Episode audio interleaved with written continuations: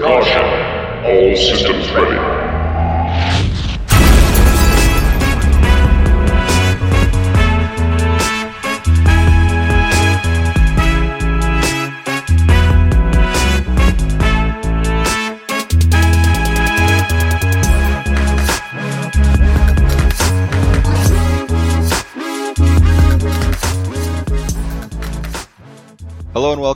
10, an EVE Online small gang PvP podcast. I'm Favoril, and tonight I'm joined joined by my co-host Bloodrun. Say hi, Blood. Hey guys, good to be back. I'm really excited that we have another episode coming up. So let's uh let's let's get into it. Yeah, there's some crazy stuff happening in EVE lately. If you are under a rock, um, you, you this will be news, but uh, blackout happened, local blackout. So a lot of podcasts have been talking about this, and uh, we're going to talk about it as well, but maybe from a little bit of a different perspective of the small gang PvPer. Um, a lot of the nullsec groups have been kind of covering this stuff. So uh, tonight on the show, we're just going to basically talk about uh, blackout, a brief intro to what it is, and kind of our initial thoughts on it. We both have been, uh, you know, out flying and, and PvPing in it, so we'll get into that. And then we'll be talking also about how we have kind of gotten to the scale that we are at with the empires of nullsec uh, and citadels and kind of some of the in-depth things that have built over the last few years to build or to, to create the environment that currently exists in the game and um, maybe kind of how blackout might be shaking some of those things up And lastly, we're just going to chat about some of the recent fights we've had, uh, a little more in depth, just kind of, uh, you know, two guys bullshitting in a bar kind of feel about fights in Eve. So, two nerds in the bar, I should say. yeah so hopefully everybody enjoys what we're going to be talking about and uh, hang around and and enjoy. Yeah, but uh, before we get into it, um, you know, if anyone uh, wants to sponsor an episode, if you're if you're running a corp and you're recruiting, you want us to shout you out, talk about your your corp or your service, uh, just uh, get at us and uh, and see what we can work out. We're definitely looking for a sponsor, so let us know. Also, recently, uh, Blood and I were both on Talking in Stations, so uh, I don't know, Blood, how what was your episode about that you did? It was kind of back to back. We were on. yeah so i was on the whole story with Ixuki Z and um it was it was a pretty fun uh episode we were talking about the drifters and blackout uh from the perspective of wormholers and uh so there were there were people from a lot of different groups there and kind of different scale wormhole um activity and so it was really fun we had some different perspectives and uh, it was good discussion all around. I really enjoyed uh, talking with those guys, and uh, it, was, it was really fun episode. I highly recommend uh, checking out, listening to it. Nice. I was on the, uh, I believe it's called the Midweek Show, the one that Artemis and Ron USMC do, along with uh, Silver. And we were also talking about uh, the Drifter invasion and local blackout. So it was it was interesting though because I was the only small ganger in a, a large room. There was like six guests, and everyone was a uh, like empire building nullsec type person. So my opinion was, uh, you know, the elephant in the room essentially. Like it, it- everyone was kind of against what I had to say. So it was interesting. It was fun. I didn't blow my top as I bitched about small gangers and uh, and how things should be, but it was interesting. Yeah, I thought so you handled it really well. I was listening in, and uh, it it was definitely you were the kid in the corner that no one wants to dance with. You know, um, it's kind of funny to Oh, thanks, listen Blood. to, but it was good. I mean, it was a good episode and whatever. So yeah, yeah, it was. It it's fun. always good to talk content with other people and and just creating content's always the fun part Yeah, and it's live, right? So they stream it, and uh, I I didn't have my webcam up because I was kind of dealing with my kids at the same time. I didn't want my kids to be on on cam, obviously, with a bunch of Eve nerds. So I didn't have my face on the stream, and it's good because like I sounded calm, but I was like face raging, if that's a thing. If you don't like, if you know what I mean. At, uh, yeah your face is like Yeah. contorted but your your tone is just very calm and collected yeah, it's pretty funny. So anyway, give that a listen, guys. It is uh, it is good content. There's some boring shit at the beginning about uh, the Southern War, which I mean, it's not really that boring. It's Eve content, so it's not my preferred content. But you guys should give it a listen and uh, yeah, listen to the parts about. We had some really good discussion on like hunting and blackout and without local and everything like that. Kind of like what we're going to talk about today, except yeah, today we're just going to roll into it much more small gang focused, basically. Um, not going to get into the empire building aspect of it. So take it away, Blood. So let's let's talk about Blackout. Um, it's been really interesting. We're now a week in, so we kind of it's not all just speculation anymore. Um, and I've been flying, you've been flying, we've been roaming out into Null, and I think a good place to start is just kind of some of our initial observations. Um, so I know we've kind of discussed when we're roaming, face space like some areas of space seem more empty, but also some areas of space seem more. I'm going to use the term organic a lot tonight. I think, um, in that when I, when I go into a system, I do see things on DScan. It feels like those things, those ships, those people are are more active. They're actual people. Um, and there's the potential to catch them or to to that they might actually start defending their space. Um, I, that's just like my initial impressions. Um, what what about you, Pharaoh? What what's kind of like the the the first couple times you roamed? Did you feel a difference? Um, what what did you kind of think was going on? I definitely felt it felt different. I I like you using the term organic. It does feel more organic. Some you're right some areas of space were more empty but some areas like there was a ton of activity and it was super exciting and fun and engaging. And i really like the attitude that uh, the goons or imperium took to this. So like delve was just locked down. The only way in was wormholes or something that could run an insta-lock camp. Like they had people out they had supers and titans like titans cloaked off gates with bosons ready like just stupid things. And you know it's like oppressive and it's difficult but i'd much rather groups do that than you know bitch and cry and whine and say they're not going to log in or you know those other things like that. Like it's oh yeah.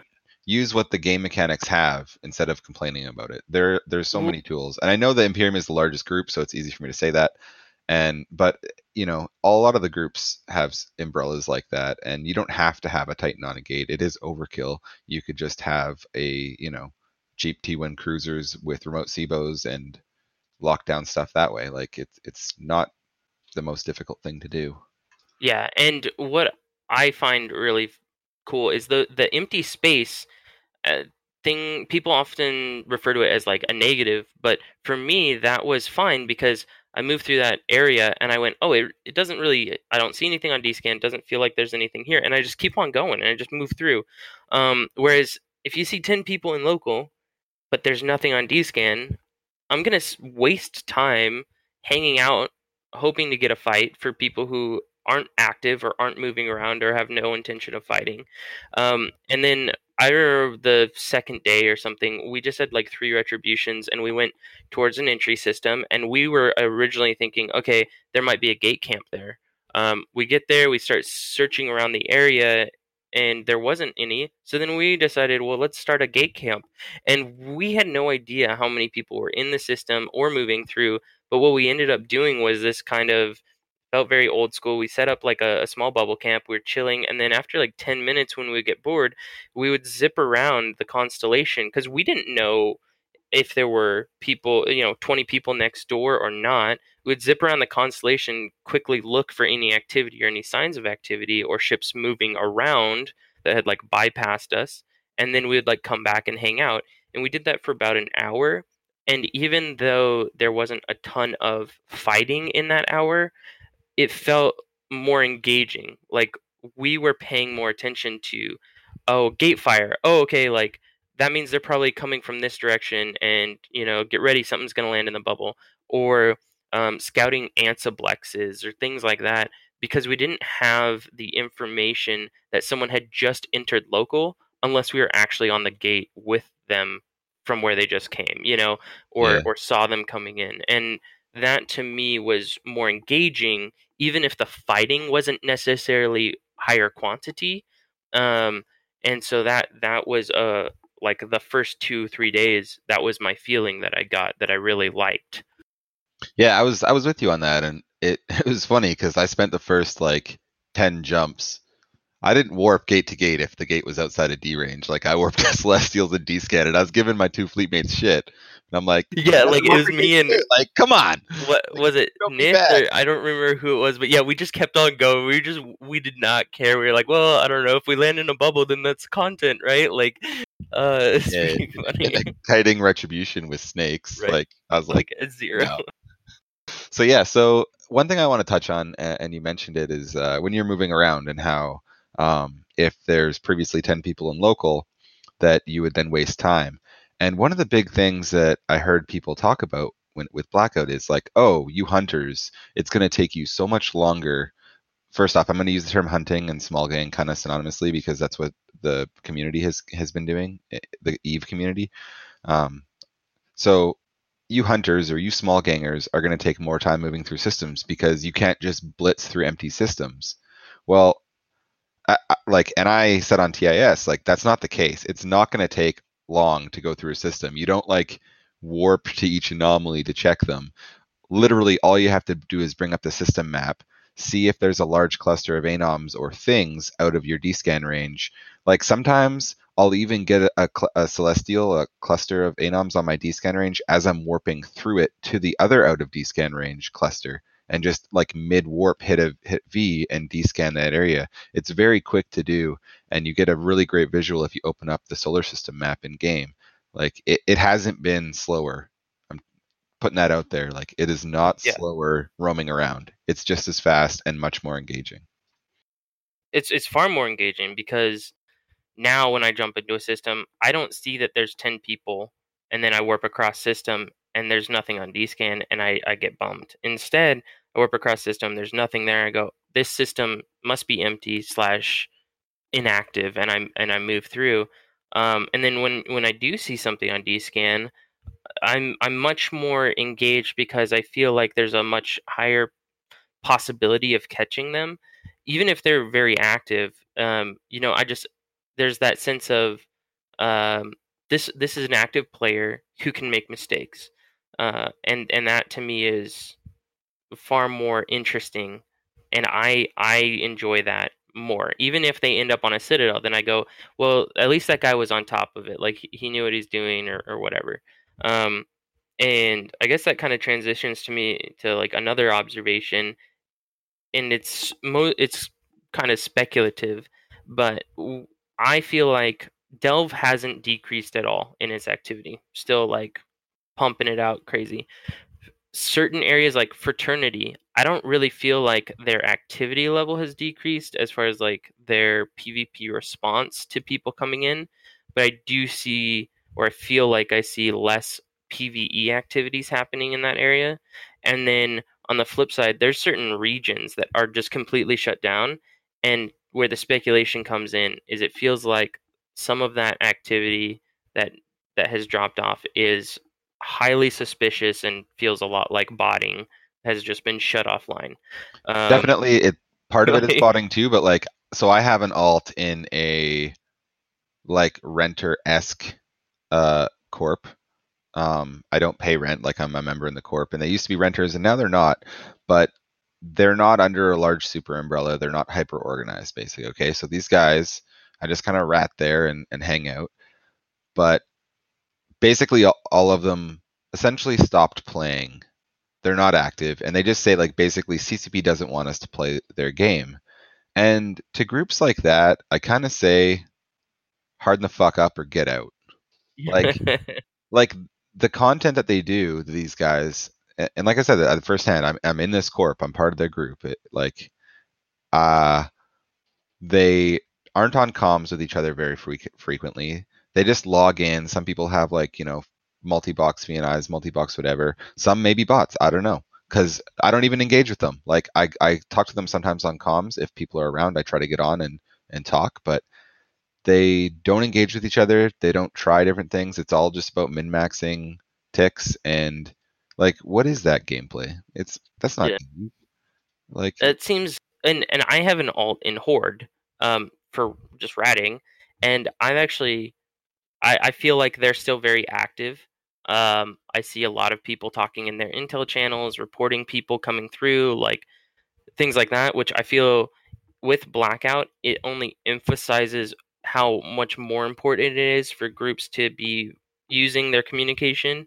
Um, whether it's in an intel channel or on like on comms, just being like, hey, oh, there's a group of five dudes moving through this area, they're headed this direction, that kind of stuff.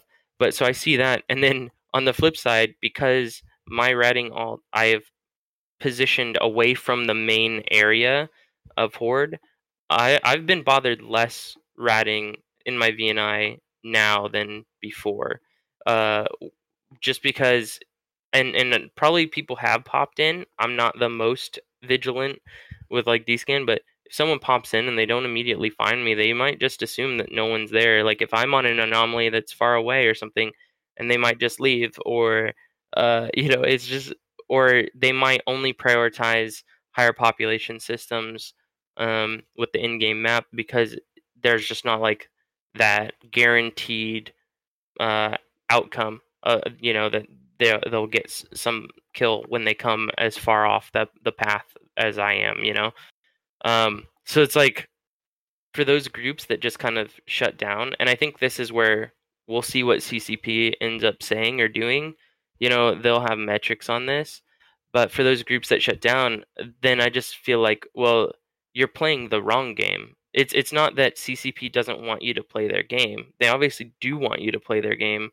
They just want you to play in a different way. In an engaged way. So one of the things I really like about Blackout is just the, the lack of intel. So a lot of the nullsec empires have tools that basically chime through your speakers when someone comes into local uh, in a you know x amount of jumps from your system or or whatever you kind of set up. It's like a, a, a bot that will kind of alert you. So the biggest thing for that is obviously when you don't have uh, local automatic like that, that tool takes a big hit. And I really think that delayed Intel um, or or the rather the manual input of Intel because someone actually has to scout that person and manually put it into the tool. Um, I think that's a big benefit to to blackout. I I really dislike. I think instant Intel like that um, really denies content. Uh, I, I, yeah I can't say more about that. I, I I think it's ridiculous that anything like this was even in the game to begin with. And I, I I think it's important to note as well that it's not just content for the attackers; it's also response content for the defenders.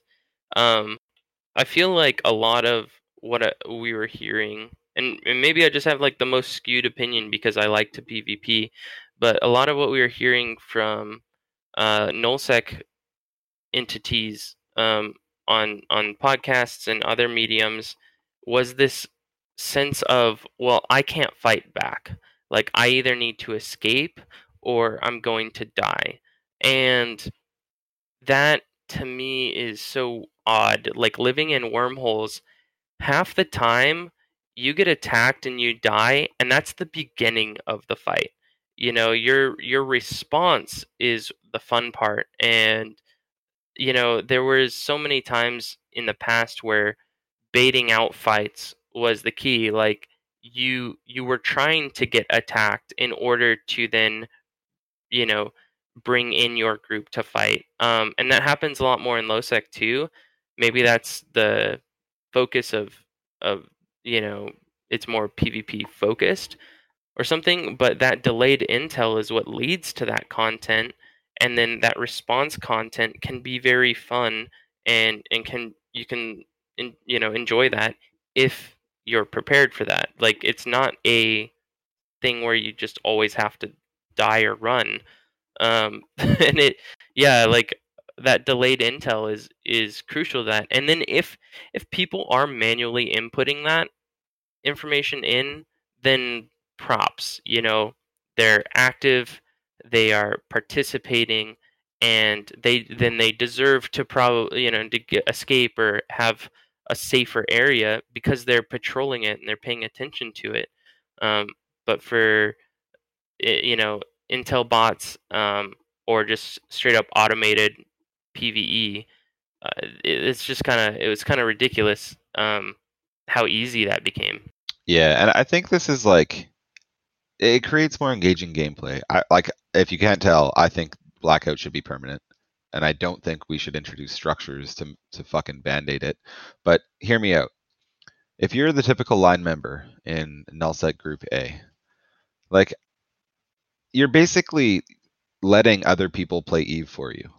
So you make ISK, you buy the ships that they tell you to buy, you fly them when they tell you to fly them, you shoot the things they tell you to shoot, you anchor on who they tell you to anchor. Like, what are you doing? What game? Like, you're that's not Eve. And I know it's cool to have the large aspect, and I I don't give a fuck about that large gameplay aspect personally. So the people that do, Nullsec Blackout gives them an optional thing to do when they're not being told what to do. Now they can engage and learn PvP, and maybe then they'll know, hey, that's why my anchor is flying this fleet that way. That's why they're trying to minimize transversal when we're flying an artillery doctrine. Oh, that's why we're pulling range against this this uh, this uh, you know mid range doctrine when we're in a long range doctrine. That's why they're making these decisions. And that kind of gameplay, that kind of decision making, when you're out learning those things, doing small gang and trying to push off people roaming into your space, it, it's like a net benefit for everyone. Um, you're going to get better at pushing gangs off that are roaming into your space. You're going to get good kills. You're, you know, and maybe that type of small gameplay is going to grow new people into FCs. Like you hear all the nullsec FCs, there aren't any new nullsec FCs. It's been the same people doing it for years, and they can't even be bothered to to FC sometimes. I've heard people, you know, I'm not going to name names, but I've lit- literally heard people say like, "Oh, I like I can't do this right now. Like I don't have the energy. It's a chore to FC." Like, man, I think they're they're Nullsec is in desperate need of some new blood when it comes to that kind of stuff. Yeah, and they they tend I don't see any new FCs really growing and and coming up the ranks because if there's a big fleet going on, it's one of the main FCs that's that's you know presiding over it. It's Elo or it's Vili or it's Killa or you know it's it's one of those dudes. Um, and maybe that I maybe that's being out of touch with the null game, but I was in NC Dot for a year and a half, and I would say we had four FCs when I was flying. It was like Vince, um, and like oh, I can't even remember their names, but it was like always the same four dudes. Um, and when I would go on those, it was follow the leader. It was you know um, click F1, anchor up, blah blah blah, and it, whether you lived or died was pretty much uh, just dependent on uh, whether you got unlucky enough to be primaried and whether or not your logi were on top of it or or had a high enough number count to keep you alive. Like that was pretty much it um and so it's just yeah like i think there's more opportunity for like junior fcs to even get small fights and just get comfortable and learn and target call and whatever and then for line members to like be more active in their roles you know learn how to to scout like you know it, the other thing is in those fleets i remember a lot of times it was like the same four people scouting on scepter alts while they had their mains in fleet and maybe that'll still happen but maybe other people can learn like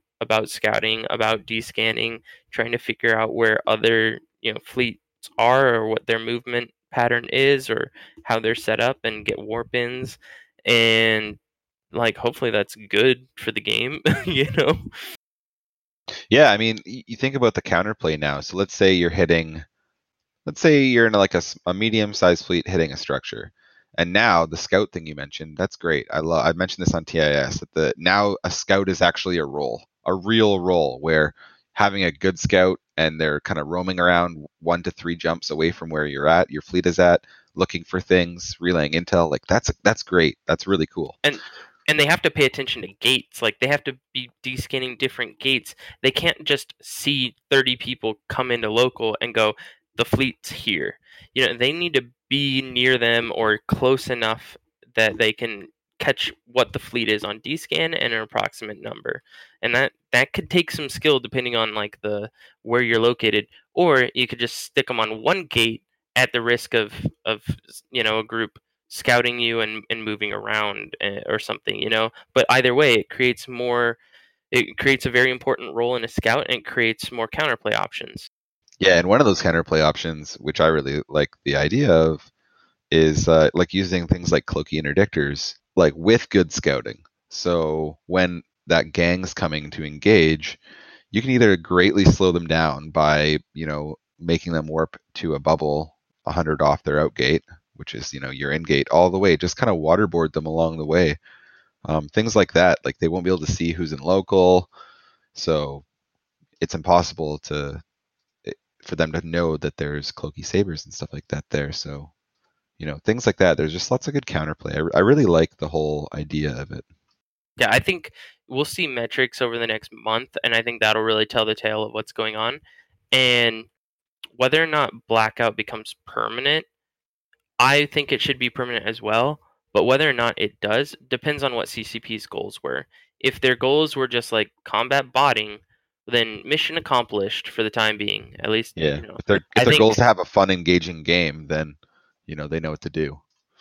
Right. Well, and and that's the other thing is like also we don't have the metrics of how many players or accounts or whatever are disappearing, but if it just depends on what their goal is. If if their goal is more player movement, then they can just look at like player activity percentage like or jumps percentage wise to number of players online or something right I, i'm trying to phrase this well but it's so essentially whether players that are online are staying in their same system constantly or if they're moving around more and they can determine you know essentially if the if people are more actively moving um, and if that's their goal like they should be able to evaluate that in that metric and go from there. So i think that's probably what ccp will will make a decision on um, but so far a weekend i'm happy with blackout.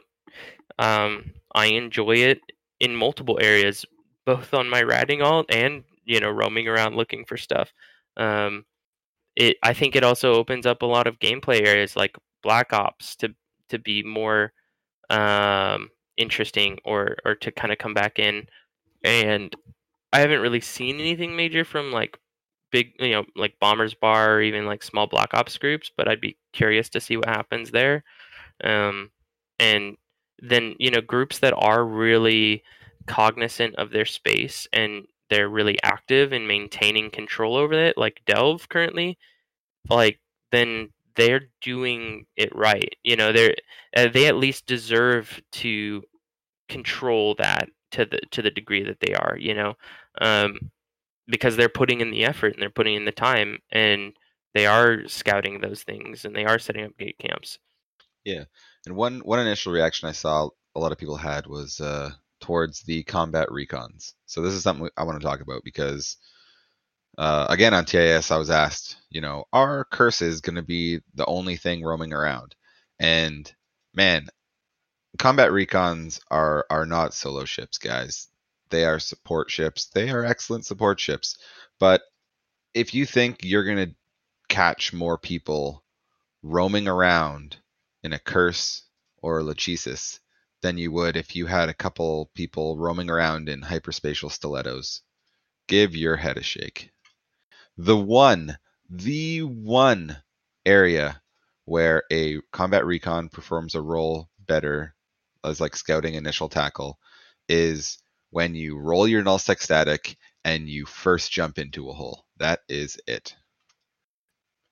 yeah after you've gone a couple gates- gates yeah or tackled one dude like that killmail's getting linked like you're you know people are going to figure out where you're where you're kind of moving around to Yeah, let's let's expand on this. Why why are they not as good as everyone thinks they are? A, you are very susceptible to gate camps. It's a cruiser, and on top of that, it's a pretty slow cruiser. So you're not getting out of gate camps. That's that. Uh, interceptors get away from gate camps. Other good ships for this kind of thing, like uh, cloaky frigs and things like that, to get initial tackle. any any cloaky ship can get through a gate camp better than a curse can Yep, Tech three cruisers are better roaming around ships to, to get initial tackle than uh, combat recons. Combat recons Yeah, are you only going to be good for gimmicky shit where you're staying in the same system and not moving around. And even then, Yeah. all somebody has to do is bring probes. And with how uh, prevalent Tech 3 cruisers are, Cov Ops Tech 3 cruisers. A lot of them fit expanded probe launchers. There's a lot of T3Ds roaming around. All those can easily fit combat probes. You know, I think people just like saw no local and were like, wow, combat recons. Yeah, and if you land on grid with something that you, you know, you have legitimately got the jump on, and if they're 50, 80k away, you are not going to be very fast. Like they need to not be paying attention for you to get them. Whereas like a stiletto landing, overheated point range out to like 36, and they go 5k or 6k a second overheated, like without snakes or anything. You can you can snag a catch before a ship can align, um, and, and like the that's where it's just like having a good interceptor pilot that can like you know yeah the the the descan immunity like helps while you're in warp, but as soon as you drop out of warp, someone's making an action, and the stiletto is going to be far faster at doing things on grid, uh, you know, and and escaping and, and moving around space than that cruiser that recon will. Yeah, eh, the Lachesis is like I said, the curse curse has the exact same role as it did before. I don't care. The Lachesis, the one roll with the long point to land on grid and grab something. But like I said, not roaming around. But that's it. it through your yeah. null static.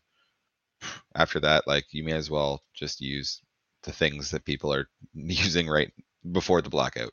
So that's my feelings. Some people may not agree with me, but I do find it interesting. Like, yeah, the curse shot up in prices and all that, and like that speculation. But the Stratios, people are uh, buying tons of Stratioses, and I find that one interesting because I don't feel like its role changed either. Um, maybe for like camping or something, but no, I love the Stratios. I think it's great. Um, and I think cloaky ships are probably prioritized over recons as far as effectiveness. But I just found it kind of funny that uh, suddenly the Stratios is like a very you know demanded ship. yeah, I I'll take back what I said. There's one more role that I think a combat recon could do well in, and that's DED hunting.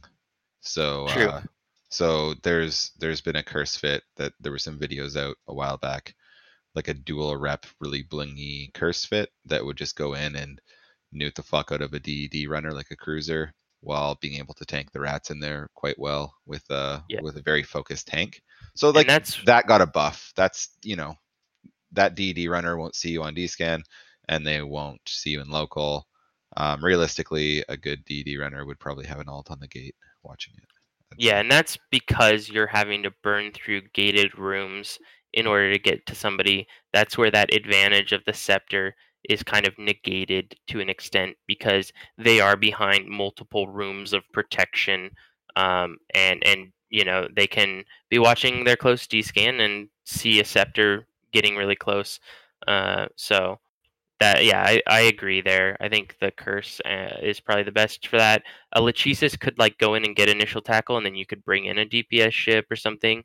Um, depends on like what what the site is too, uh, which chips you'll want to use or, or prioritize. All right, so with that, guys, I mean that's pretty much all for for blackout. Uh, will it be permanent? Please, CCP if anyone from CCP is listening to this, please throw small gangers a bone. I, you know, I, not just small gangers. Th- throw all of Eva bone, man. Like, if I think it's a good change. Period. Yeah, I should say don't listen to the voices that are complaining. Is a better way to put it. Um, you know, there's that song, that music video that they always play at the, at the player gatherings harden the fuck up. And I think CCP needs to to you know listen to their own song right now and uh, and and keep it in and just tell people to harden the fuck up. Eve of old. Let's get back to it. It, it feels like it's been Care Bear or crabbing online the last three years. Um, so yeah, with that, let's let's get into what's been happening in three years, last three years. So we kind of want to talk about um, in the small gang meta, it's kind of been a decline in the gameplay. A lot of really prominent players have quit. Um, content is kind of harder to find, and a lot of the even the mid scale stuff has kind of there's a lot less of it nowadays. and uh, we want to go through and kind of talk about why. Yeah, and I think the starting point, um, there were definitely changes that impacted Small Gang, but I feel the real ramp up started with the introduction of Citadels. Um, there's this post by Suitonia, but it, it showed some metrics. But essentially, Citadels came into the game in April of 2016, and that that expansion not only brought in Citadel structures, but also revamped fighter mechanics, um, brought in high angle weapons, force auxiliaries, Rorqual changes, and and that was there was this shift in a lot of different mechanics to focus on the bigger scale. Um, and I feel like that is the initial point where things started to change and be more heavily focused on large group or large ship uh, kind of uh, focus and escalation. And they did state with that change that they wanted to make you know those big ships feel important and feel valuable. Um, and I think they accomplished that, uh, but uh, to to an extreme. And um, yeah, so those citadels really kind of made the atmosphere uh, much harder for small groups to operate because even one large ship could could counteract uh, you know you know I, would say 10 to 20 ships on grid um, and and when you're in a gang that only consists of 10 ships then that one capital has negated all your ability so let's just kind of move through this like by subtopic. So let's talk about Citadels first. So you mentioned Citadels were launched. What is it about Citadels that kind of is a anti-content thing? So Citadels were designed to replace POSes, which they're still in the process of doing, but haven't completely phased out yet. So Citadels kind of also take the place or have taken the place of outposts.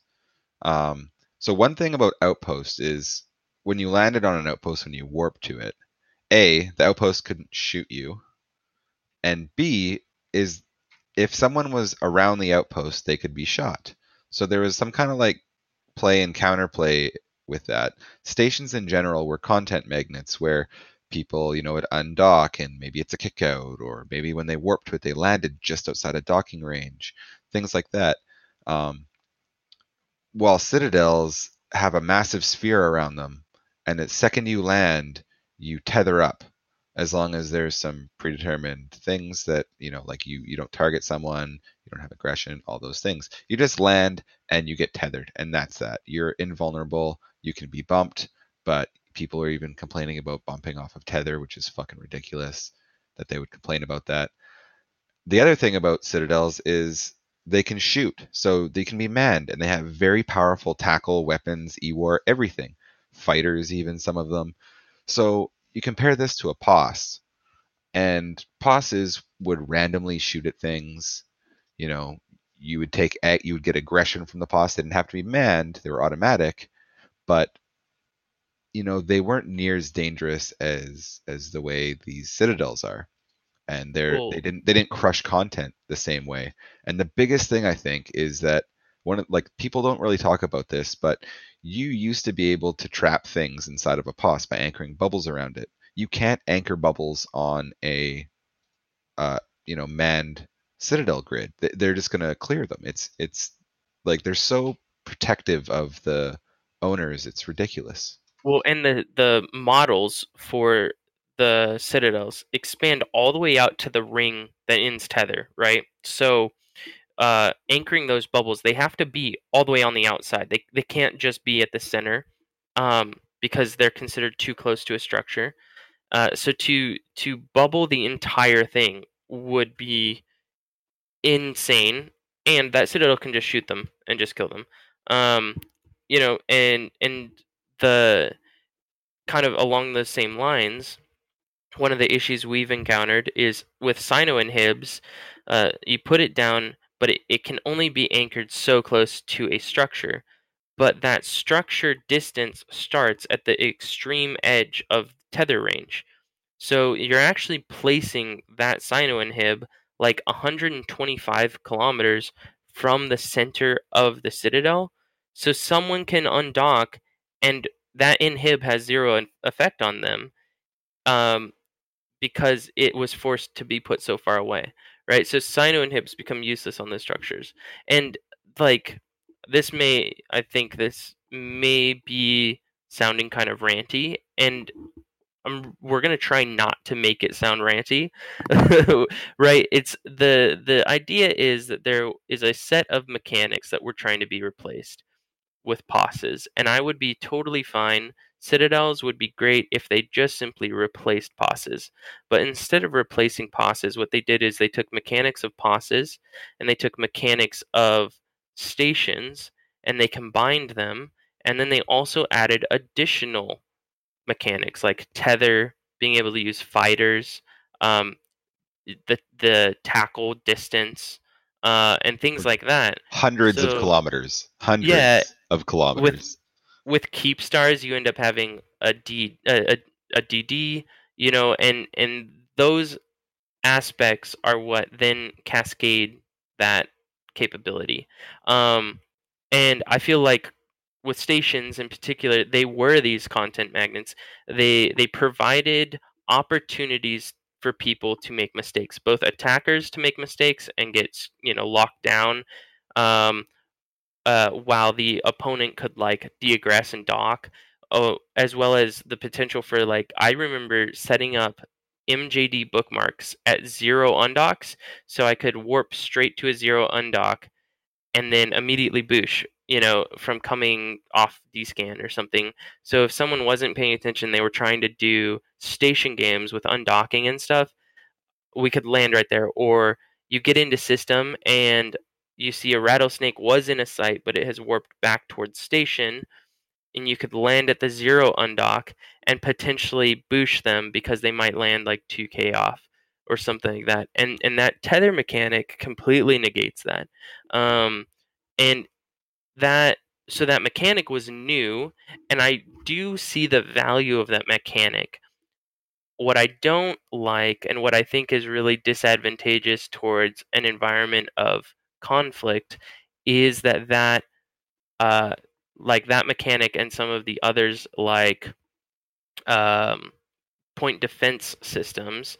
Uh, well, point defense is kind of an edge case, but tether specifically is available on every citadel, and I feel like maybe that should be reserved for certain citadels, um, and maybe it's because the you know CCP had hoped to remove POSes faster than they currently have, or something on those lines, but that mechanic being available for every citadel and those citadels being very spammable uh, is what makes uh, fighting on citadels really frustrating. It's what makes clearing citadels from from areas very frustrating, and um, you know we we see this unlimited citadel spam or usage in in certain areas that means it's just impossible to deal with. Um, I know like POSes always had to be on a moon, right? Which limited not only their location in space but their quantity,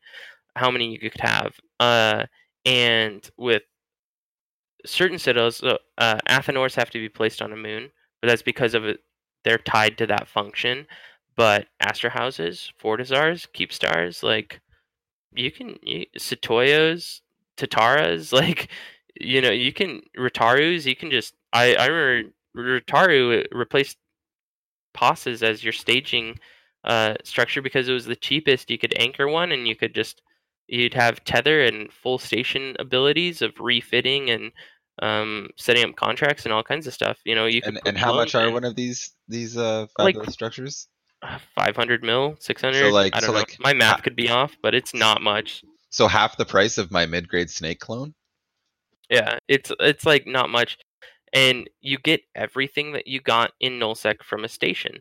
Um, another funny thing to me is that there's the sov mechanic for station for capture, and we've seen some of the biggest fights come over that because uh, assets could potentially have gotten trapped in stations, right? I think that's what BTAC R was about, um, and so now because stations were removed, um, that sov mechanic, like there's no point in uh, trying to trap quote unquote assets somewhere by by like station, but then um, you don't have that same mechanic or ability to trap assets with citadels. If you kill a citadel, cool story, asset safety, like they get everything back. So Yeah. it, it just Like- doesn't matter.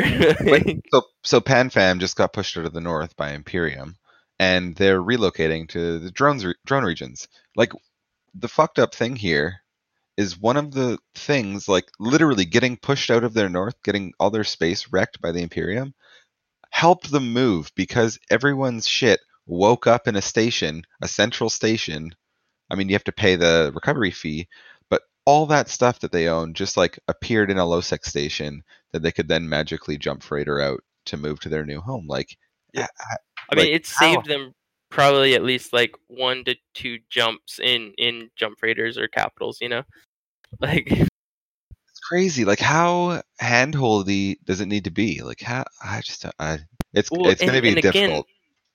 This goes back to the the whole point that I'm trying to make is that there were mechanics in place that were replaced, but then there were additional things added.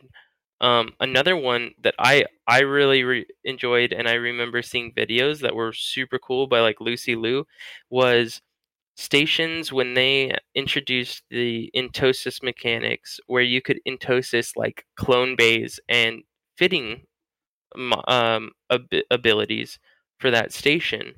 So, and it was annoying for the defender if they didn't want to stop you, they could just let you disable those, but then they couldn't use fitting and they couldn't use jump clones until someone else got out there with an entosis and like turned them back on. But as a small ganger, that you could you could do that. You could get those people would get an alert. They'd send somebody to check it out, and you might get really really blobbed, but you might get a fight out of it. I remember watching like hundred MN Vagabond stuff with an entosis on it. Um, you know, and all you're trying to do is disable a strategic, um, uh, like a strategic module for them, right? A clone bay, a fitting module, a repair uh, station, whatever, and that affects their ability to use that station. How you can't do anything like that with citadels.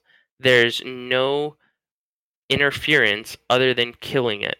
And to kill them takes a lot of effort with timers, with damage cap.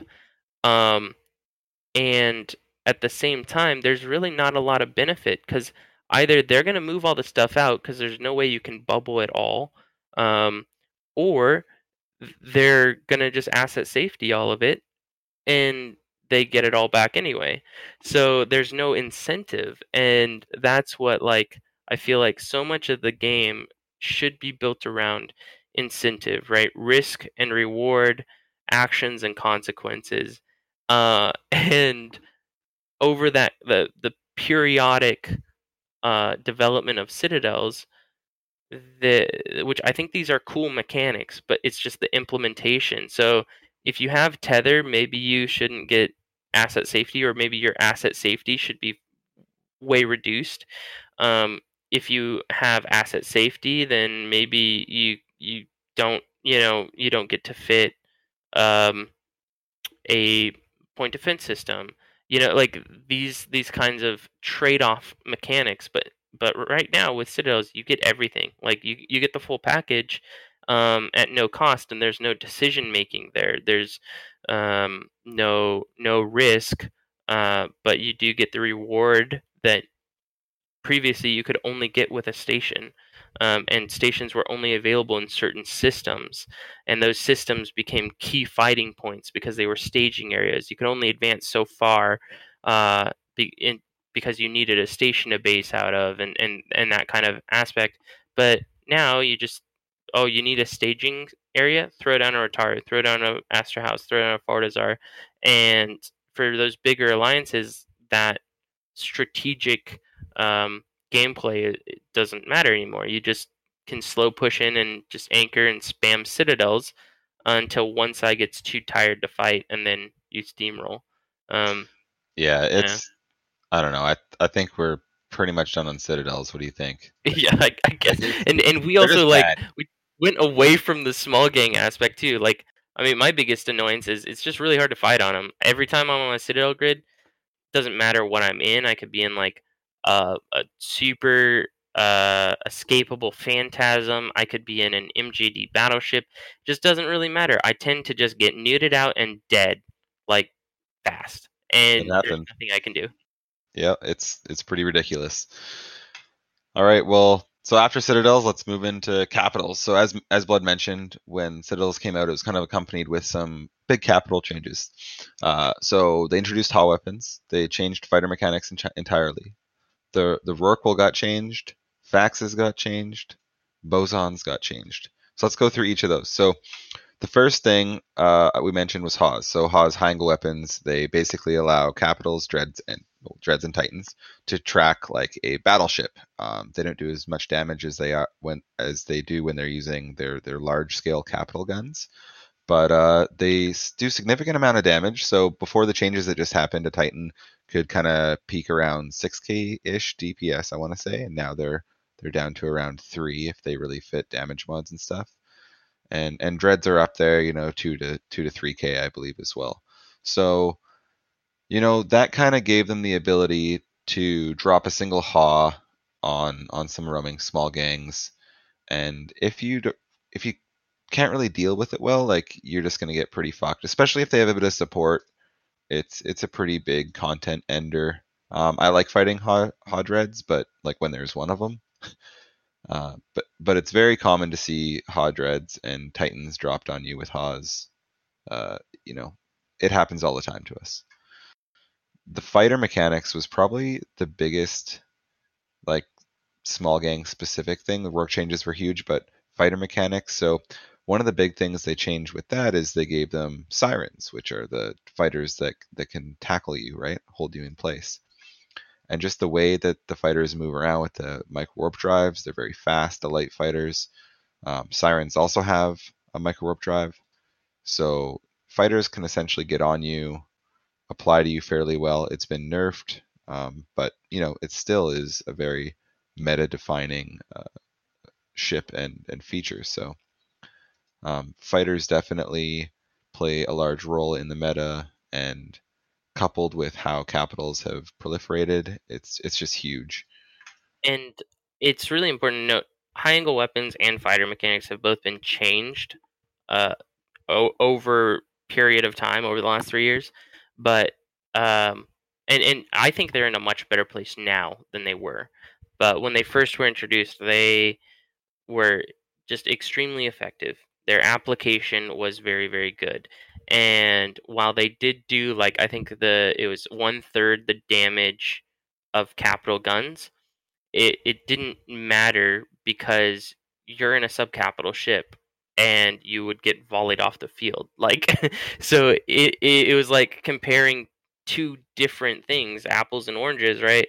Like they have different qualities and so you're like well it, it does one third the dps yeah but you're shooting at a ship that has one fiftieth of the tank right? So it was just this very um it, it, it they were very uh, strong, and and their application was just too good to avoid.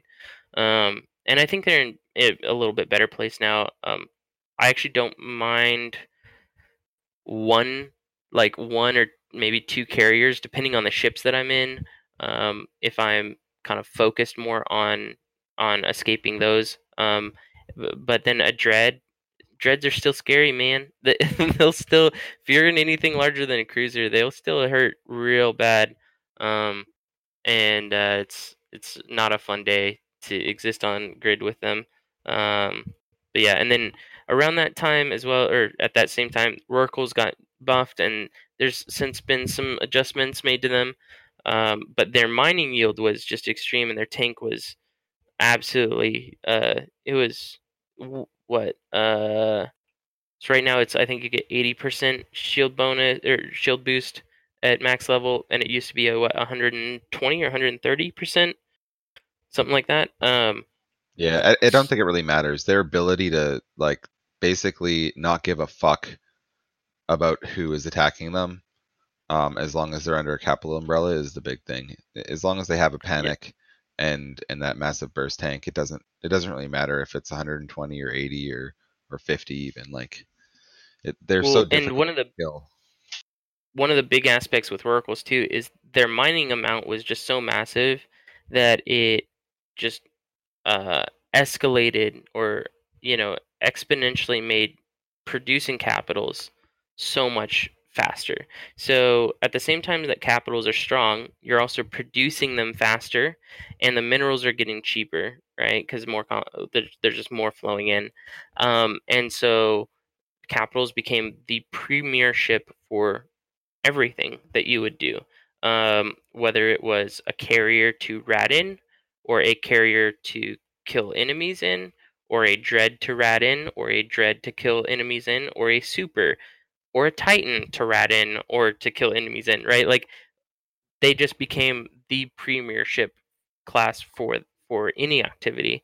Um, and I think this goes back to that idea of taking away decision making. If there's one tool that can do every job, then there's no other tool, right? Like there's n- no reason to ever use other tools. Um, and so like citadels and capitals together um, meant that they were they were supporting each other, right? Citadels made it easier to make capitals. Capitals made it easier to um, to to fight or to to um, to exist in that that era, and uh, then you just end up having this escalation. Um, I think It's it's, even- really It's Oh, even more than that though. It's it's like they also increase the ability to crab, right? So the same ships that are allowing you to exist, to hold your space, and allow you, and then like the, all the benefits they kind of couple with citadels, as you mentioned, but they also allow you to make a shitload of ISK.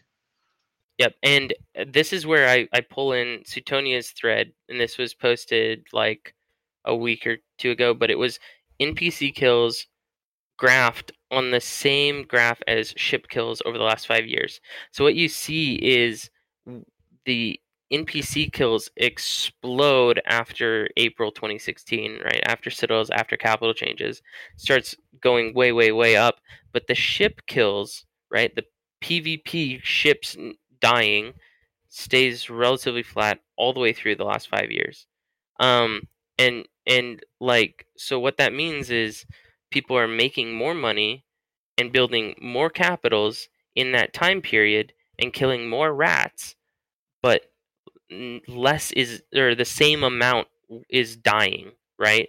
So you you get this saturation of excess goods this whole time, um, and that like just to me shows an economy that like an in-game economy that starts to hemorrhage, starts to um, become you know excessive, and it's it's no longer a loop of producers and destroyers keeping things in balance. Instead, it's just constant production and excessive production. Um, and that's where I think now I'm not an economist, but I, I do find this really fascinating. And that's where then you start to ask questions about well, Plex prices went from, you know, in that same time period, I think probably eight, nine hundred million to now I think it's like it, it was up around 2.4 billion for for a 30 day subscription.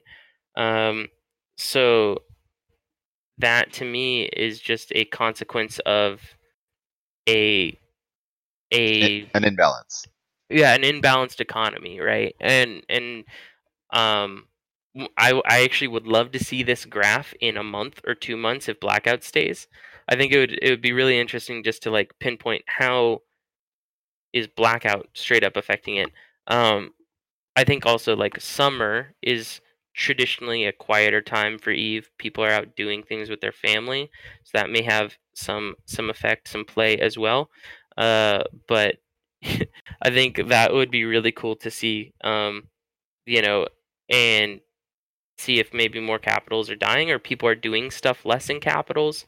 Um, But Well, yeah. this this graph is really good, but it also doesn't like one thing that just basically reinforces the whole point of this graph is it doesn't mention anything about mining. So yeah, NPC kills have ex- exploded, but and like mining, especially in nullsec, exploding isn't even the term for it. Like it, like how many people really mined in nullsec beforehand? That there was before no, work. yeah, There before Rorks. It was, it was very rare. It wasn't a major thing. Like Rorquals just exploded the amount of mining happening in nullsec, and and that's not shown on this graph, but it is And meant, meant they- for sure. Yeah, and they were insanely hard to kill, so they were dying less frequently than any other mining ship in previously in the future, you know, or in the sorry in the uh, in the past. So, uh, just yeah, the combination of the two just made it, I feel, pretty insane. Yeah, and really push the whole meta and new gameplay style of like, you know, log into Eve, crab, crab, crab, crab, crab. Okay, now now we're gonna go fight something as a large group. Crab, crab, crab, crab, crab, crab, crab, fight, war, like that whole cycle. And the in in the meantime, the small kind of small gang scale was the small scale stuff was just dropping off, dropping off, less and less roaming gangs you know, and not even the people that just have small gang as their playstyle, but like just anybody roaming, like just roaming gangs all together, just like dropped off, dropped off. You know, that would it if that was plotted on this, it would kind of be inverse to the NPC kills, I think. Yeah, definitely. We got citadels and we got capitals. Um what else? We talked a little bit about mining with the Rorquals. Um, then I, I think asset safety is a big determining factor, like like we were saying. Uh, Ansiblex jump gates, eh, they're more recent, but they definitely are contributing to. Um, see how how would I say this? The the groups using them are an extreme advantage, obviously, but they also there's no penalty for moving, especially now they they don't game gain jump fatigue, uh, and so they can zip around. You know what normally would be twenty jumps in like three or four, and there's no penalty. There's no, um, yeah, there's no downside to that. Which for us as small gangers, we're trying to escape or we're trying to move around or what have you uh, and we don't have those options, uh, it again it brings the case the question of uh, what's the counterplay? What is the the other decision? Um, and that's that can be frustrating from our perspective, but like you know, again, it's I just feel like everything in Eve should be so much about what's the counterplay option to that.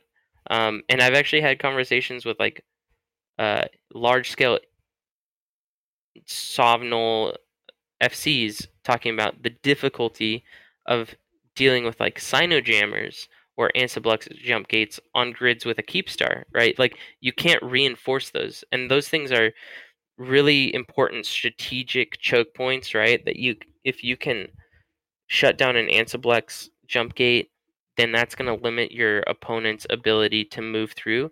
But when they're on grid close enough that a Keepstar can DD your fleet, that is not a grid that you can fight on, right? It's, it's worth pointing out. Okay, so common theme of this entire discussion is that as changes happened and these new things came came into the game, they they were improved over their previous kind of iteration of what they were before, POSes, whatever it was, right?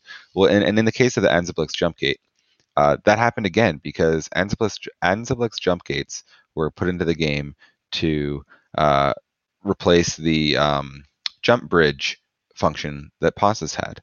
So when Ansiblex jump gates were announced, uh, the addition, what what makes them better is that now capitals can use it. And initially, super capitals could use it without jump fatigue, and they did remove the ability for super capitals to, to use it. So it's still as it stands, capitals can still use it. So you can take an Ansiblex jump gate, max five light year range, I believe, no jump fatigue. Then you can jump to a cyno, which is already in system. Like the the, the rate you can move capitals around is really crazy. But again, it's only underneath the umbrella essentially. It's only underneath the the blue donut.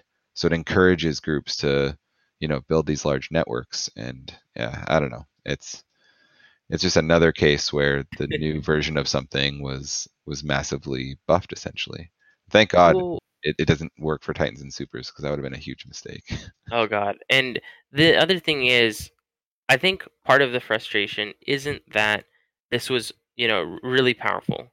Cuz I think when a new mechanic comes in or or you you make changes whatever, you're not going to get it 100% right. You know, that's that's very rare and very difficult. But it's the speed at which changes happen that can be really frustrating. And not only with citadels and, and things, but I mean the Svipul, right? T3 destroyer was introduced uh, and all the T3Ds were really good, but the Svipul was bar none the really really strong. And it took a year and a half for them to make changes.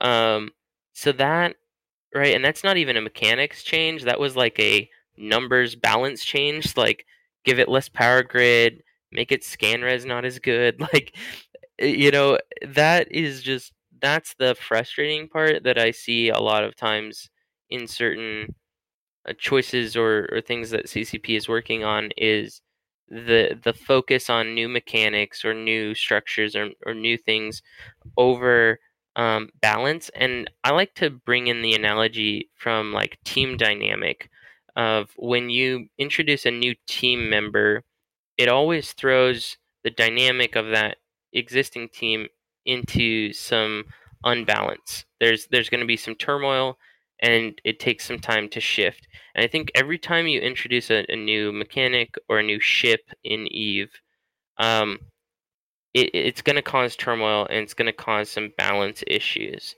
And I think it's really important to periodically, and oh, I mean very consistently, go in and do balance updates because when you bring in new ships, they're going to affect how people choose to fly the other ships or uh, the priority that other ships have. So, for instance, T3 destroyers came in and they overclassed assault frigates in in pretty much every way. Um, and assault frigates weren't necessarily in a great spot, but they were they had some strengths uh, over faction frigates um, or or other or destroyers, right? But then T3 de- destroyers became the best. Um, and and then there was this process where okay, assault frigates are going to get buffed, blah blah blah, and so T3 destroyers got brought down, they got nerfed, and they were they were still usable but not as strong. But then assault frigates got buffed, and now I feel that we're currently at a place where assault frigates are um, are stronger than Tech 3 destroyers to the point there's not as much reason to use them.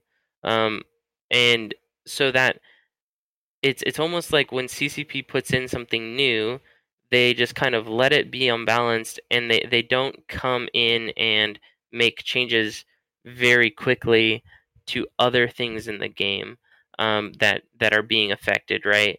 So it's just uh, kind of this uh, large scale view where you know you put in an Ikitursa. What does that mean for the ships that are going to be used in abyssal space, or what does that mean for the Vedmak, right? Um, what are the advantages and disadvantages, and how's that going to affect and cascade down through other ship classes, um, and the other ships in that same class, and what kind of reevaluation uh, should you be doing, and, and what's that time period, right? Like I feel like after three months, that oftentimes uh, any balance issue that has come in with a ship, we know after about three months, right? And I feel like that's there should be starting to be a balance pass around that time.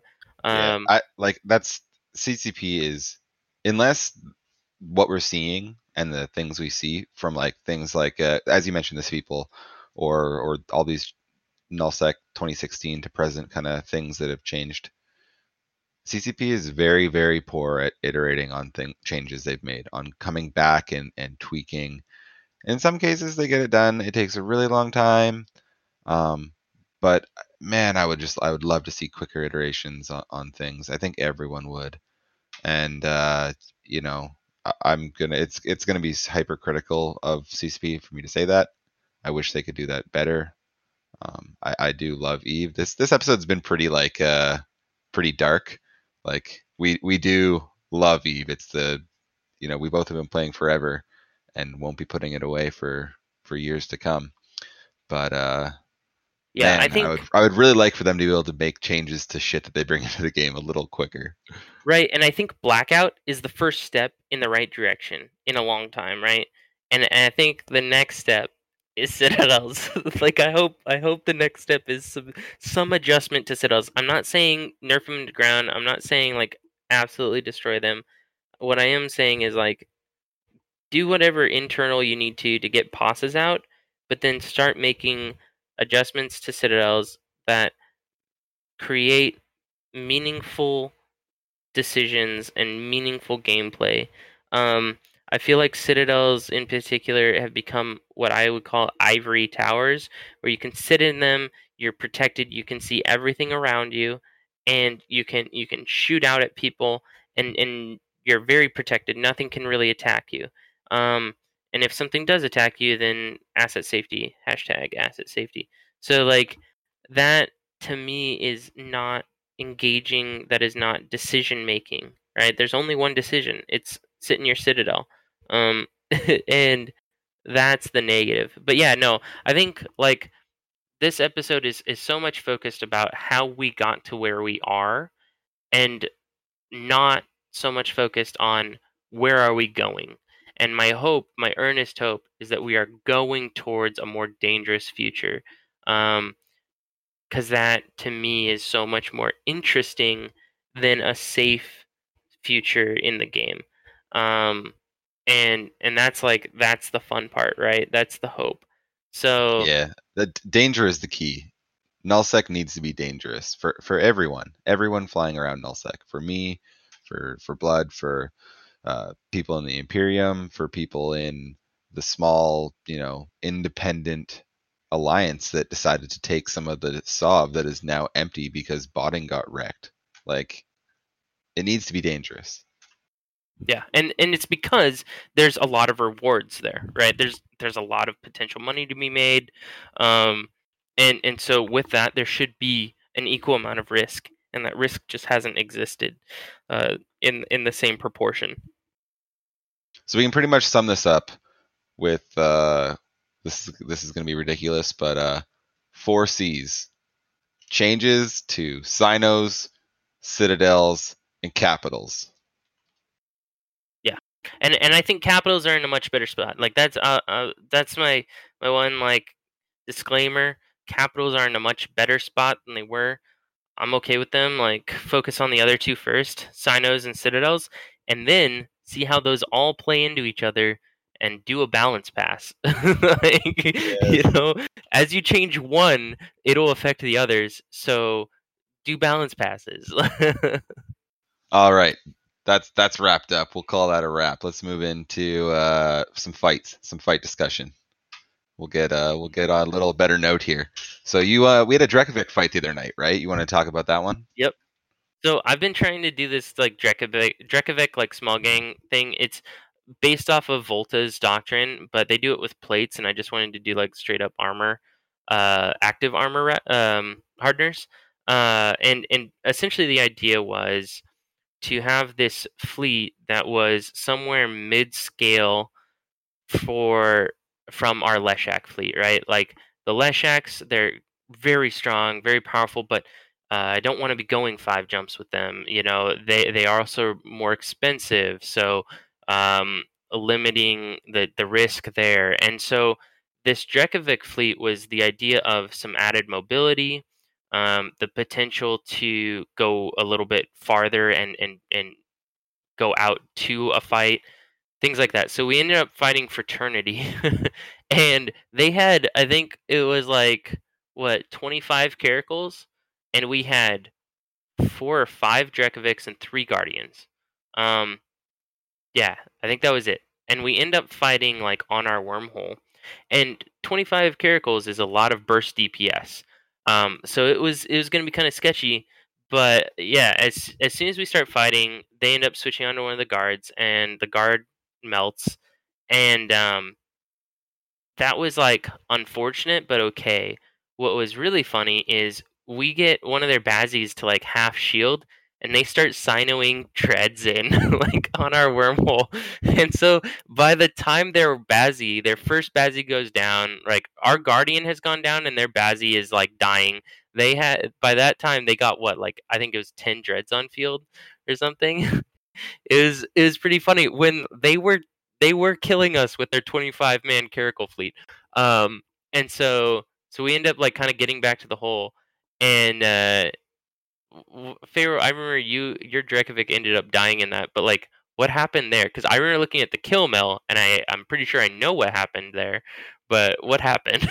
yeah, so as you said, we kind of jumped through, uh, and we kind of did a countdown. All right, decloak in five. This is primary. Four, three, two, one, go. Right, and we just started wrecking primary this basilisk, and we're wrecking them. And uh, as you mentioned, our guardian goes down, and Cyno goes up, and we make the call to get back to the hole. So I'm kind of um, our Drekavacs are dual prop. Um, we either run them uh, like MJD AB or MWD AB. So in this case, we were running MWD ABs.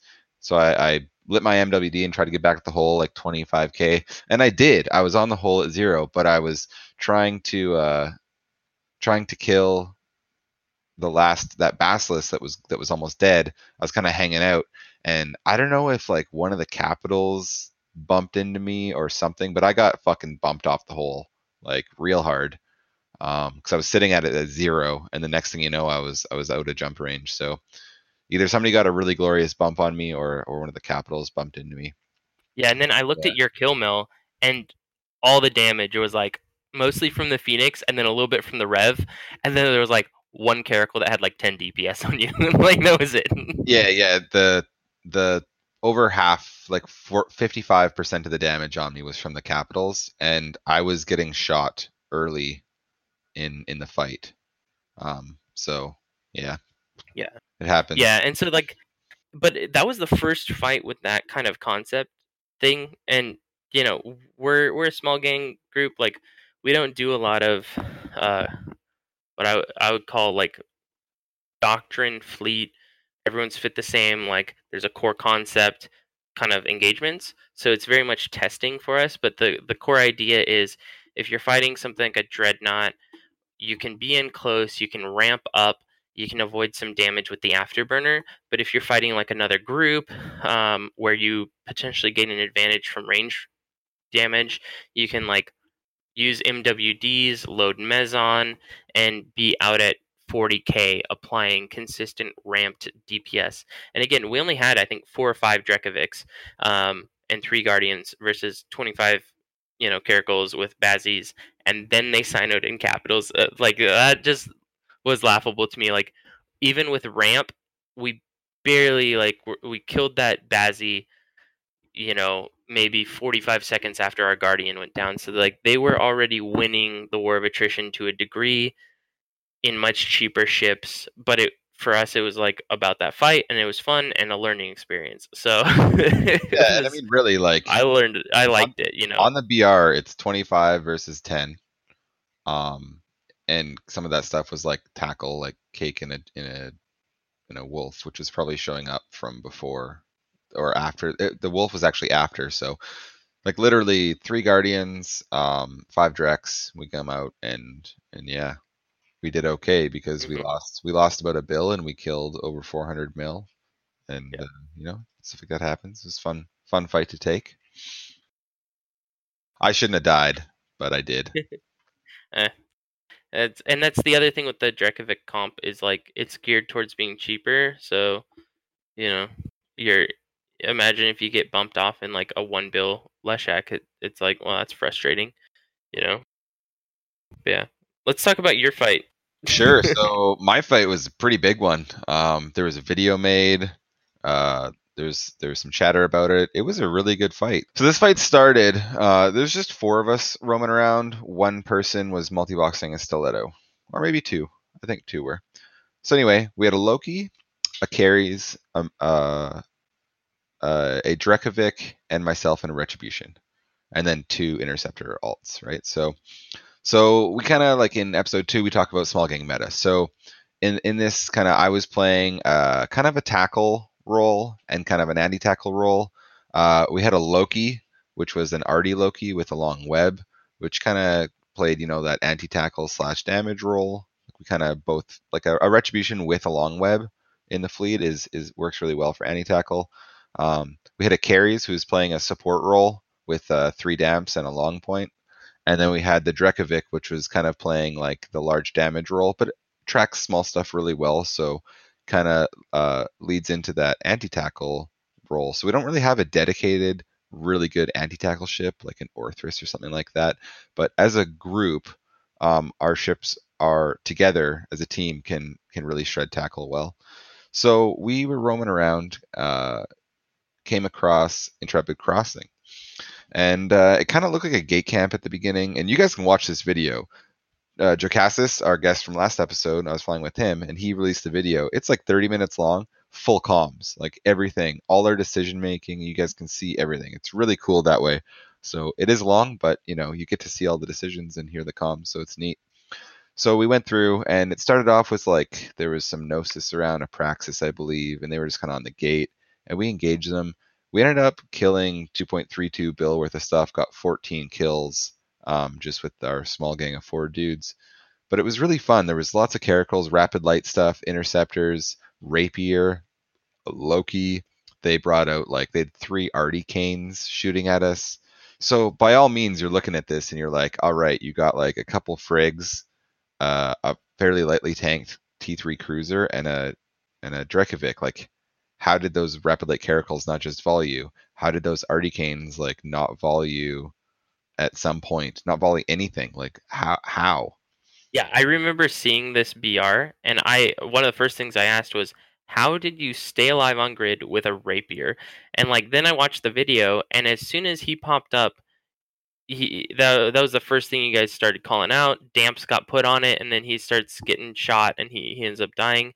And I was just like, oh okay, but that to me, uh, Rapier is very scary. Loki is very scary for a small gang, and it was just so, really surprising to see this BR with only, you know, five ships on it. Uh, one of which I know is being actually two are being dual boxed, right? Um, and it, it, was just like, oh wow, like you know, this is essentially, um, what you've got three actual people, three physical people. We had four, four people. Four? Sorry. Yeah. Okay, it was Nith, you, Cake. I thought and was. I thought General was an alt. General and Baxter are alts. Yeah.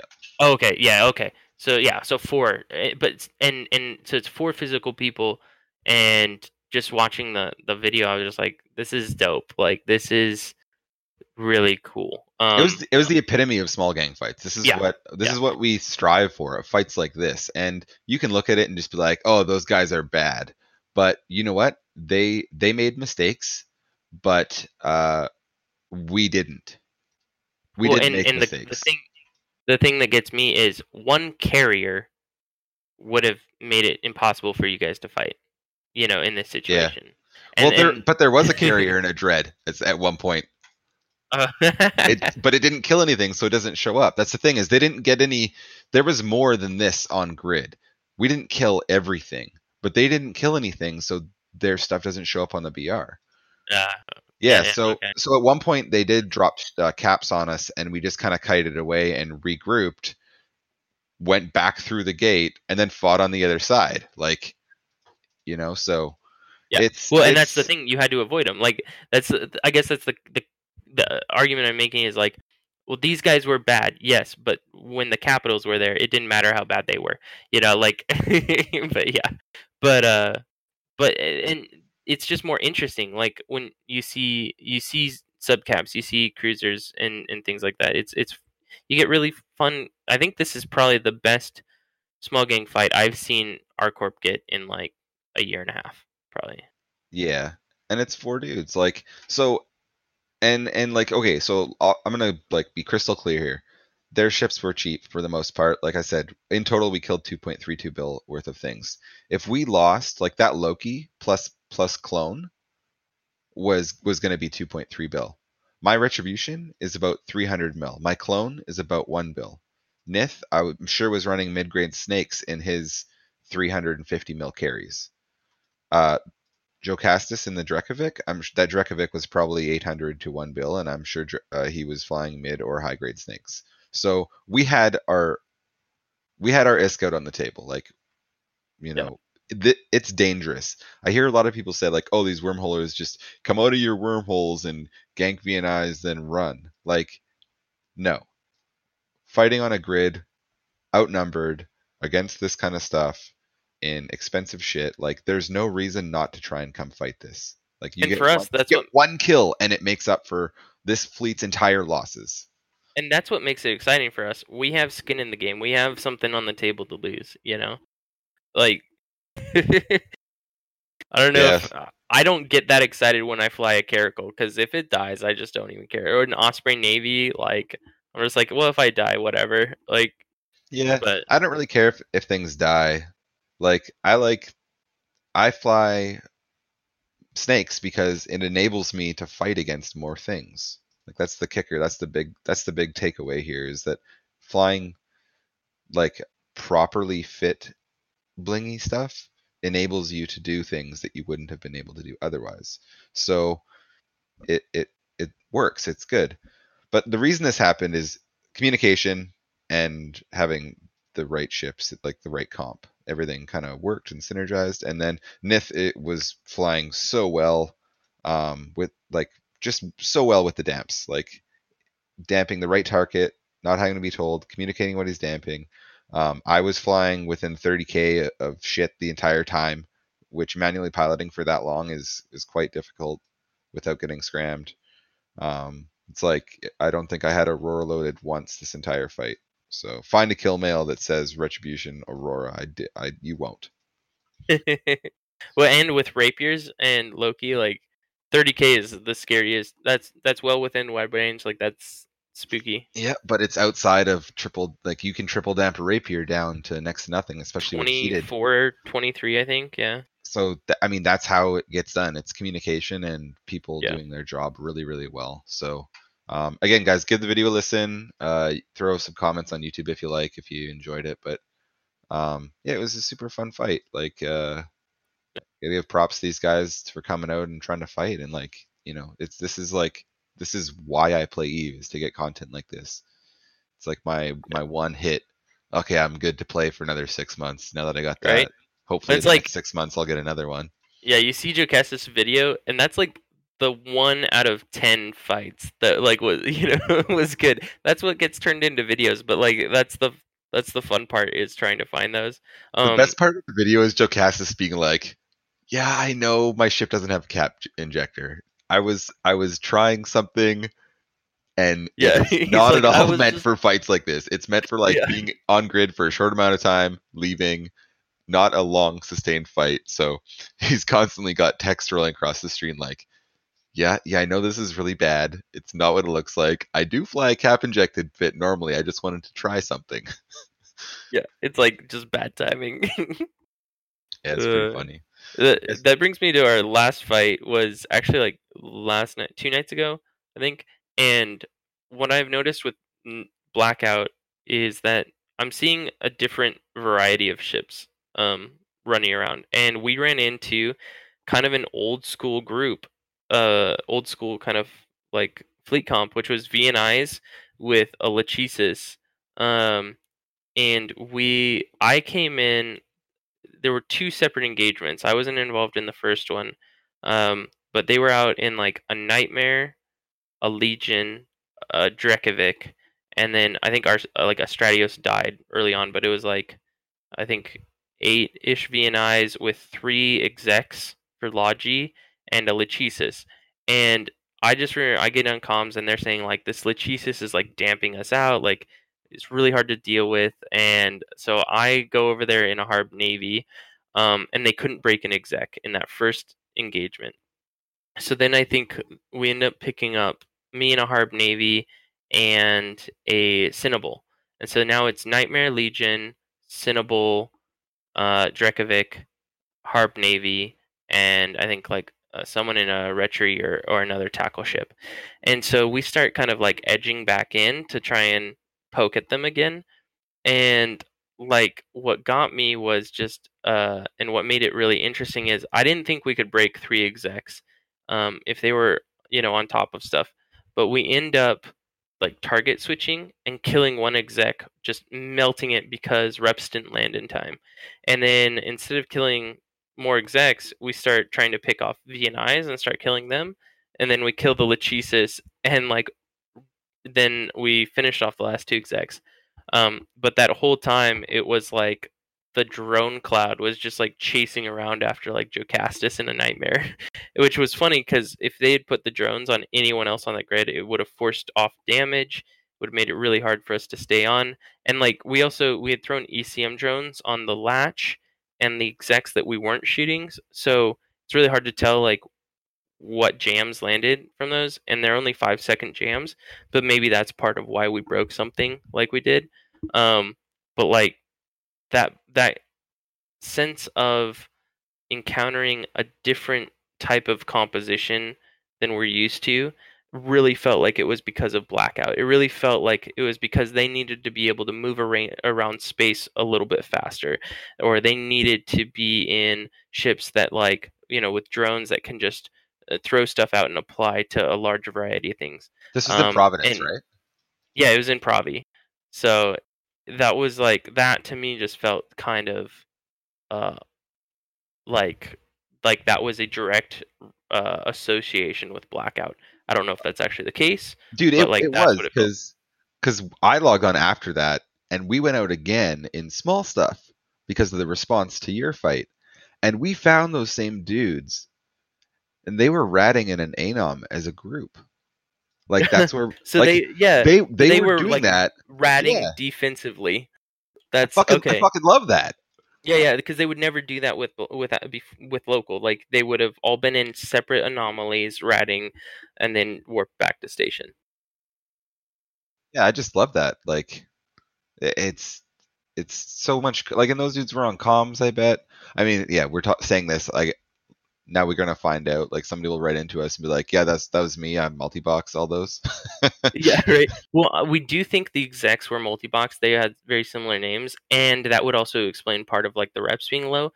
But again, there were two separate engagements, and in the first engagement, there was not enough damage to break the execs. Like they were actually repping things, they were keeping people alive, and it it they won the first engagement, right? They did the things they needed to. They had a Lachesis damping down the main damage projectors in the the Drekavac and the Nightmare, and their Logi were keeping people alive, right? And they were balling up and they weren't extending too much. Um, and then in the second engagement, maybe we just had more DPS. Maybe we got jams off. Maybe that multi boxer was starting to get fatigued. Whatever it was, like then we kind of we were able to start breaking things and and snowball the fight. Um, but it was way more interesting than what what I've had the last you know three, four, eight months, whatever. Um, and and that's not to say that there haven't been good fights in the past. It was just I don't remember the last time I fought a drone group. You know, it was just it was more interesting. It was something new, something fresh, and it was one week into into no local. I thought it was just way more interesting. Yeah, for sure. Just one bonus one. I want to talk about a fight we had last night because it was really interesting. So this was after Blood mentioned his fight. So after that, we're kind of running around. We found the guys that uh, that he they had fought, but they kind of warped off, and, and we continued roaming around. And then I don't know if this was this is Providence, so it could be either one. I don't know if this was a content freighter or if this dude legitimately fucked up and warped his freighter through a gate and didn't know we were there because of blackout. But sure enough, I scouted this freighter, see that where he's going, and uh, and we tackle this freighter and start pushing him in. We push him into armor, and there's kind of like stuff jumping in and then warping off, like a kate and, and an interceptor, stuff like that. And then sure enough, the, the help comes. And uh, I end up dying this fight, but it was a really good fight for the guys. The, the grid was very chaotic. This the freighter got into deep structure, but he got safe they they brought quite a few number of ships in, including like a Leshak, Orthruses, like a lot of anti-tackle stuff. Um, I'll link the BR because after I died, the guys continued and did quite well. Killed like over a bill worth of stuff. Um, you know, there was a falcon we killed, just lots of stuff. Uh, it was it was pretty in, intriguing, engaging fight. I I really like flying the retribution up close as they should be. Um, they do pretty good amount of damage and and they're fast and we kind of use them as like a pseudo tackle that can also damage things. So Mhm. Yeah.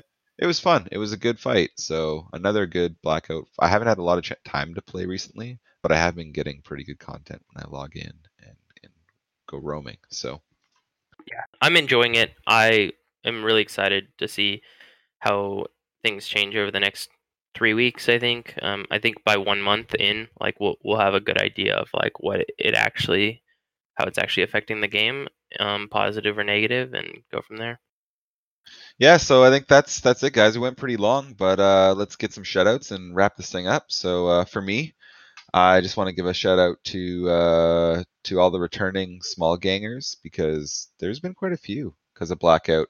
Some notable ones: uh, Stunt, Hippo Whisper, Anim- Anime Masters. Those guys, they are back in game and and roaming around solo trying to kill ratters. And I just saw Stunt got bosoned in his Loki by a. Ragnarok and Delve. So Dude, stunt streams are my favorite. They like you cannot blunt the stunt, man.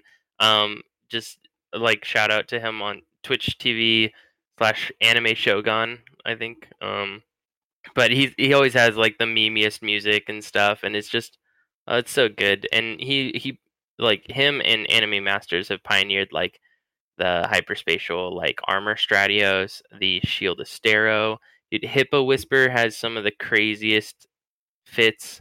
Um, and like one of the guys in there, uh, I think his name's like oh, I want to say Cool Cat 02 or I don't know. I'm probably it's I cannot remember his exact name, but he he was one of the first guys I ever saw do combat interceptors. Um, this was before Sword Fleet even existed, and he would do these like insta warping interceptors, go around and kill VNIs and Ishtars with them. Um, even though they did like 70 DPS, uh, so like that's really cool to see. I, I I like seeing content creators coming back to the game.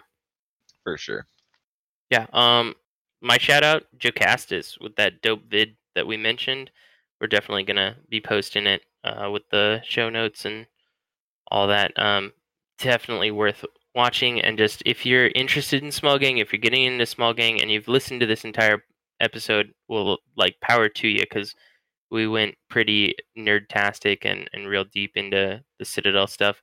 But um, watch that video like listen to the communication i think that's like the big takeaway there uh, is how communication in a small gang is so much more of a conversation it's like this back and forth um, relaying information of what you're doing as well as like there's some target calling but it's a lot of just people calling out priorities and then agreeing on them and then and then taking action and like that's just so cool. Um, and it is a really, really good video, really good uh, fight.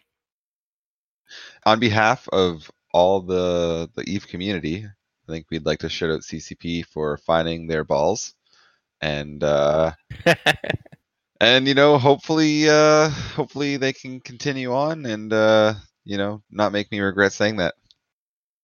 I'm waiting for the ban hammer to come down. All right, guys. Well, with that, remember it's not the size of your gang. It's how you use it.